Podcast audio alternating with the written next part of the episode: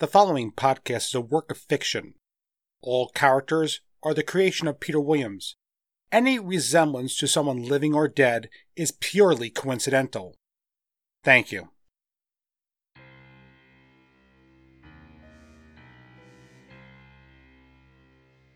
Time. Time is not on your side, detective. For as the new moon rises unseen in the darkness, a pair of hateful eyes stare up at the Montgomery Police Department. Is there any hope in saving them? Especially since you barely escaped death yourself? and what good is this mystic if he's leaving everything in your hands, hmm, detective? So far, things are looking bleak, bleak indeed, as tonight we summon forth things that crawl, things beyond our comprehension. A quick reminder that this podcast does contain some images of graphic violence, child endangerment, and salty, naughty language. It may not be suitable for children under the ages of 13. Now, grab your tentacles, your loved ones, and settle in for another exciting episode as we rejoin the story with Chapter 9 Devastation.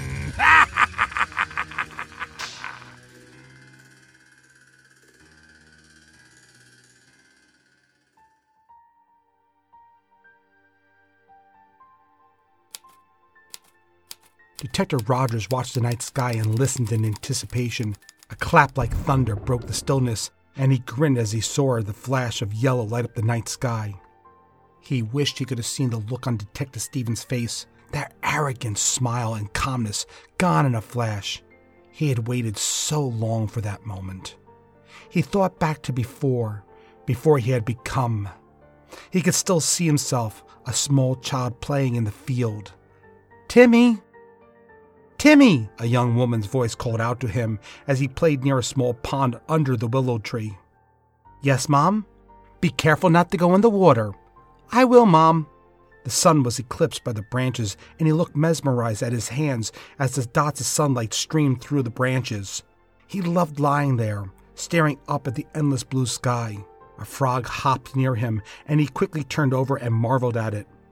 Its light brown eyes winking in the sunlight as it croaked, ignoring him, jumping forward. Hello, Mr. Toad, he said. Will you be my friend? But it just hopped towards the pond. Mimicking the frog and crouching down on all fours, he giggled and hopped behind it. Ribbit! Ribbit! He paused as the ground grew damp and muddy and looked at his hands and shoes. They were now stained in a thick brown mud. He frowned as the frog continued to hop away. Sorry, Mr. Toad, he called out. I can't go any further. Why not? An icy voice called from over the water. My mommy says I can't go in the water, he answered. But you said you wanted to play with me. Be my friend. I, I do, I do. Then hop closer, the voice called. Play with me. Okay, I will. Just a little further. Just please don't tell my mom. I won't, I promise, the voice answered. It sent chills down his spine, but he wanted to play so badly. To be friends. He hopped closer. The mud got deeper and harder to move in. He could see the water pooling around him in the tall grass. Come closer. You're almost there. He swallowed hard and took another hop and realized he was sinking. He tried to call out to his mom, but mud filled his mouth. He couldn't breathe and he began to panic. It's okay, little one, he heard it say. Drink me in. He tried not to. He locked his mouth shut, but he was sinking deeper. The water and mud was squeezing him tighter. Then he saw her. She was unusually tall, slender, her skin a bluish white. A reddish aura glowed around her, and she reached out to Timmy, smiling. Her smile it looked wrong, but it drew him in, the same way the voice had. Her hand reached out to him and he took it. It grabbed him firmly and she pulled him to her icy chest. If you like, she said, we can be friends forever, Timmy. I can give you toys, friends, and wonders no one else can have. Would you like that?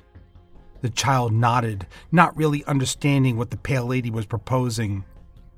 Then drink me in, Tim. All of me. Let me fill you and I'll show you wonders. His mouth opened under the continuing pressure. The dark liquid filled his lungs and stomach. He wanted to retch but couldn't. He continued, falling, falling, and then all went dark. A few minutes later, he woke next to the pond. His mother was crying, calling to him as she bent over him, pressing on his chest, breathing air into his lungs. He began to cough, to sputter, and air began to fill him once more. She backed off. Oh, thank God! Thank God you're alive, she said, crying out loud. Thank God! She held him. She hugged him. She didn't notice how cold he had become. It's okay, Mom, he said. I'm fine. You can let go. He wanted her to let go. He wanted to push her off. He wanted to. He hated her. Relax, little one. The voice, the same one from before. All in good time. Be at peace for now. Grow big. Grow strong for me, okay? It was mingled with another voice, the wretched voice of his mother, begging him, pleading him to stay away from the pond. He answered them both Yes, yes, I promise. As the years passed and his parents slept, he would wait until nightfall to wander out to the pond and bathe in it.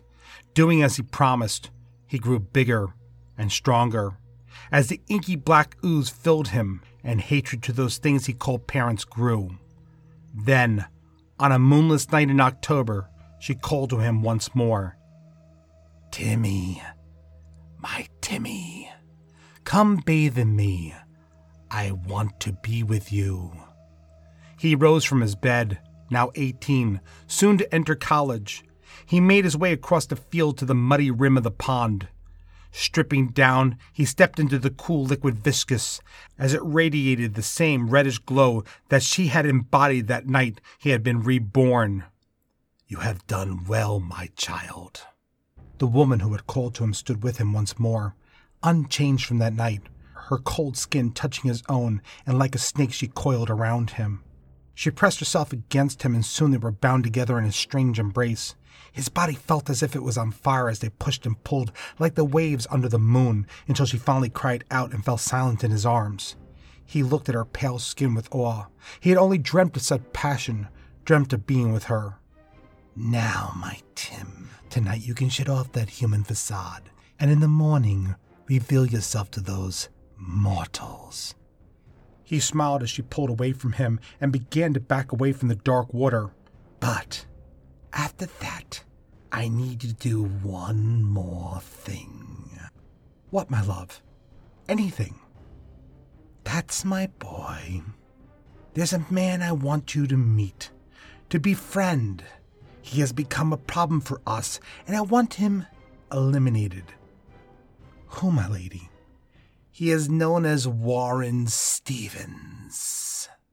He did as she asked, intermingling with Detective Stevens, allowing himself to appear as his friend in hopes of becoming his partner in a few years. Fate hadn't permitted that. Rich Donaldson had achieved that first. He still had a chance, though. It was three years ago. Imagine his disappointment when he failed to kill the detective and only managed to kill his wife Karen and son Jack instead. He smiled at her surprised face when she managed to catch a glimpse of him in the mirror as he first snapped Jack's neck before cutting her own. He remembered how she tried to reach back in futility to protect Jack, the car swerving, running off the road, slamming full force into an old oak tree. How she sat there, blood running down her face, teeth broken, mouth bleeding as she looked at him, pleading. Why? Yes, being a member of the force had allowed him to get close to the detective to help the cause of Cassandra and the Kajik Order, the twelve children he helped snatch and sacrifice to his beloved Ickyatsu. Twelve, one for each month of the year. Twelve, the age meant for atonement. Twelve, the hour on the moonless night that he could achieve more than greatness. He looked up at the glowing blue sign that read Montgomery Police Department and smiled. They only had themselves to blame, he thought. If they had done what Master Rune had asked, they wouldn't need to be sacrificed but they were a stupid, stubborn people. And now, now he would offer them up. to Ickyatsu. Tonight, yes, tonight, Halloween, as the day ended and the veil grew thin, as humans put on their masks to imitate the old ones, the forgotten ones, the fallen ones. He could take off his own mask. How he hated them. He hated their mockery. The clock in the old church chimed as he began to climb each step. One, two, three, four, continuing until finally it reached 11. One hour to go. Now he would open the door with his blood, with his life force, so that he, the one who crawls between the worlds, would come forth. A fitting end, he thought. He thought about the old biblical phrase, and he spoke it softly to himself as he opened the heavy wooden doors. And will throw them into the furnace of fire. In that place there will be weeping and gnashing of teeth. He could show them just how powerless their God is, how Ickyatsu would be an end to them, to him, and all things. Daniel sat up and looked absolutely relieved as Roger stepped through the door. Oh, thank God! We had several officers out looking for you. For me? Doing his best bashful act as he pushed his hair back with a blush. Good gravy, I'm sorry, Daniels. I got caught up at the hospital and then dozed off at home. I didn't even realize the time. Well, you could have at least answered your cell. Dead. I forgot to charge it. Well, I guess that explains things. Oh, I guess you missed Detective Stevens and Donaldson, too. When you didn't answer and the hospital said you had left hours ago, they raced to your house to check in on you. Yeah, yeah, I guess I did, he said, looking embarrassed and trying to hide his amusement that he had also managed to catch Donaldson in his trap. I guess we must have crossed paths. Well, Daniels continued, let me page the chief. He's been sleeping in his office waiting for you to get back. Boy, Rogers, we're all worried about you. Thanks, buddy. I'm sorry it caused such a fuss, but hold off on waking the chief, okay? First, I need the keys to the evidence locker. I remembered something very important about that tablet from my last case, and I wanted to get a closer look. Confirm my suspicions, okay? Oh, yeah, sure, Daniel said, rummaging through his desk and pulling forth the keys. After I'm done, I'll stop in and I'll go over everything with the chief, I promise. A call came in as Tim began to walk past the desk. There's been an explosion at 1406 Pond Grove. Fire trucks are en route now. Please send a squad car to help lock down the area. Copy that, Daniel said. Sending someone now. 1406 Pond Grove. Hey, Tim, isn't that. Ah, shit. Sorry, Daniels. I didn't think that part through. Something hot ran through Daniel's neck, and without a word or a cry for help, his entire world swirled and everything went dark. He wasn't supposed to be the first sacrifice, Tim thought, but that didn't matter. They were all marked for death tonight. Master Rune had ensured that with his little gift from earlier. He dragged the body from behind the desk and pulled it into the waiting room where no one would be looking, not at this time at night. Then he headed down the hall, past the chief's door, and towards the chain link fence that made up the cage or evidence locker. The two half asleep officers immediately popped to their feet. Detective Rogers! Hey, guys, he jingled the keys. I just need to check out that tablet Detective Stevens dropped off last night. Oh, sure. No problem, sir. They parted as he approached the cage and undid the deadbolt lock. Rogers turned to the younger of the two officers and said, Sid, right? Yes, sir. Can you hold this for me? The young man moved in and said, Yes, sir, I'd be.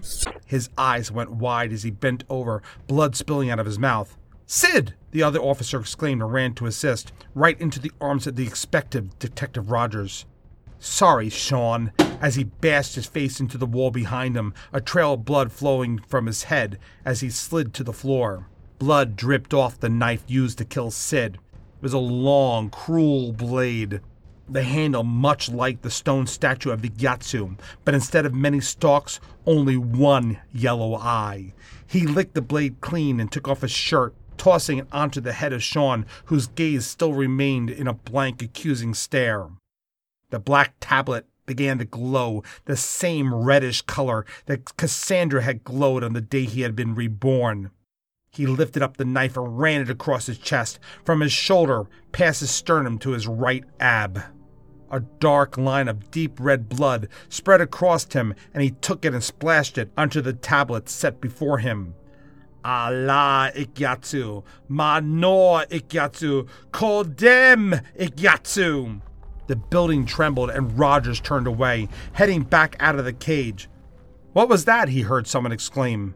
An earthquake? Another voice questioned in the darkness behind him. Then came the first terrified scream, followed by, Oh God! What? What is that? Christ! Get it off me! Oh God! Oh God, please! No! The sound of someone moving fast and opening a door met his ears, and he could hear the chief calling out to him from down the hall. Rogers, is that you? What the hell's going on? When did you get back? Rogers just flipped into the bird and kept walking past the empty desk. The chief turned his attention away from the big man as the cries of help and screams continued to erupt from deeper within the station. Jesus, what the fuck? Several large purple and green tentacles emerged from the darkness, feeling their way along the walls, sniffing the air, eyes rolling, churning, looking. The chief pulled out his gun and fired off a couple of shots into one of the flailing tentacles, but almost in a mockery of his defiance, another tentacle emerged around the half eaten body of Officer Jackson. She was trying to breathe, asking for help. Please, kill me, she barely managed. He aimed the gun, but not at her. He saw the one shot, the only hope that he could muster in all this horror, and took the shot. As he did, he looked at her pleading eyes and mouthed the words, Forgive me. Rogers heard the first shots by the chief. Fool. Only old forgot the magic could turn this. Stop this. As he stepped through the lobby, he eyed Staff Sergeant Daniels, somehow still alive, crawling his way back to the desk in a vain attempt to call for help. He looked up at Rogers, his hand on his throat as blood poured through his fingers. You would have been better off dying before. But it's over now, Daniels. He has you. A look of uncertainty turned into utter fear as a tentacle coiled around his foot and dragged him into the darkness. It was a shame he wouldn't be able to hear him scream. Another shot rang out in the darkness behind him. I guess he'll never learn. Again, the building rumbled. Just as he began to push the large wooden doors open, he could hear the sound of rushing wind approaching, something hot rushing towards him. The concussion blew him and the doors down the steps as fire erupted in every direction, pieces of cement, glass, and wood flying in the air. As he hit the bottom step, he could barely make out the collapsing structure, the tentacles receding into it. His body hurt. He couldn't move as the world began to gray out, his mind racing. What had happened? How did they manage to? Then, as he lost consciousness, he realized the gas lanterns had gone out. Detective Stevens pulled the unconscious body of Detective Donaldson out of the car and placed him into the arms of a waiting nurse. Don't worry, sir. We'll get him taken care of. Thank you. I know you will. It was then he heard a sound like thunder. As everyone turned in a hush, Oh no! Oh my god, is that? As they all turned and looked up Leeds Boulevard, a glow lit the night sky. It was the police station. It was burning. Without a word, without a pause, he got back into the car and screeched off and up Leeds, tears streaming down his face as he could hear the church clock chiming off the last of the tones signifying midnight.